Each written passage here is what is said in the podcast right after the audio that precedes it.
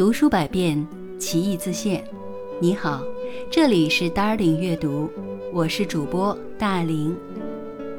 百余年来，英国女作家夏洛蒂·勃朗特创作的长篇小说《简爱》一直深受人们的喜爱。无论是小说还是电影，都给人们留下了深刻的印象。主人公简爱坚定的人生观，以其从容不迫的不朽形象，展现在广大读者面前。有人说，当你读透了简爱，一切的言情小说都是过眼云烟。有人说，看似圆满的结局，其现实却是无比的残酷与悲壮。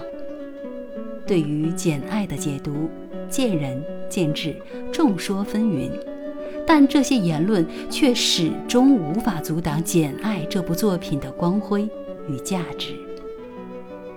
电影桥段中，《简爱》的一段独白，更是让我们对这个样貌平凡、内心充盈的女人多了一份怜爱与崇敬。如果上帝赋予我财富和美貌，我会让你难以离开我，就像我现在难于离开你一样。可上帝没有这样安排，但我们的精神是平等的，就如你我走过坟墓，平等的站在上帝面前。在爱情到来时，简爱显露出的勇气之中的自信力不足，又使她成为了一个谨慎而羞涩的女性形象。可以说，简爱整个人物预设是丰美的。《简爱》是一部给人启示的作品，也是一部令人荡气回肠的作品。我们被简爱的命运抓住，欣喜、忧伤、悲哀、愉悦。细细思量，简爱的命运就是作者夏洛蒂在其情感生活当中的遭际。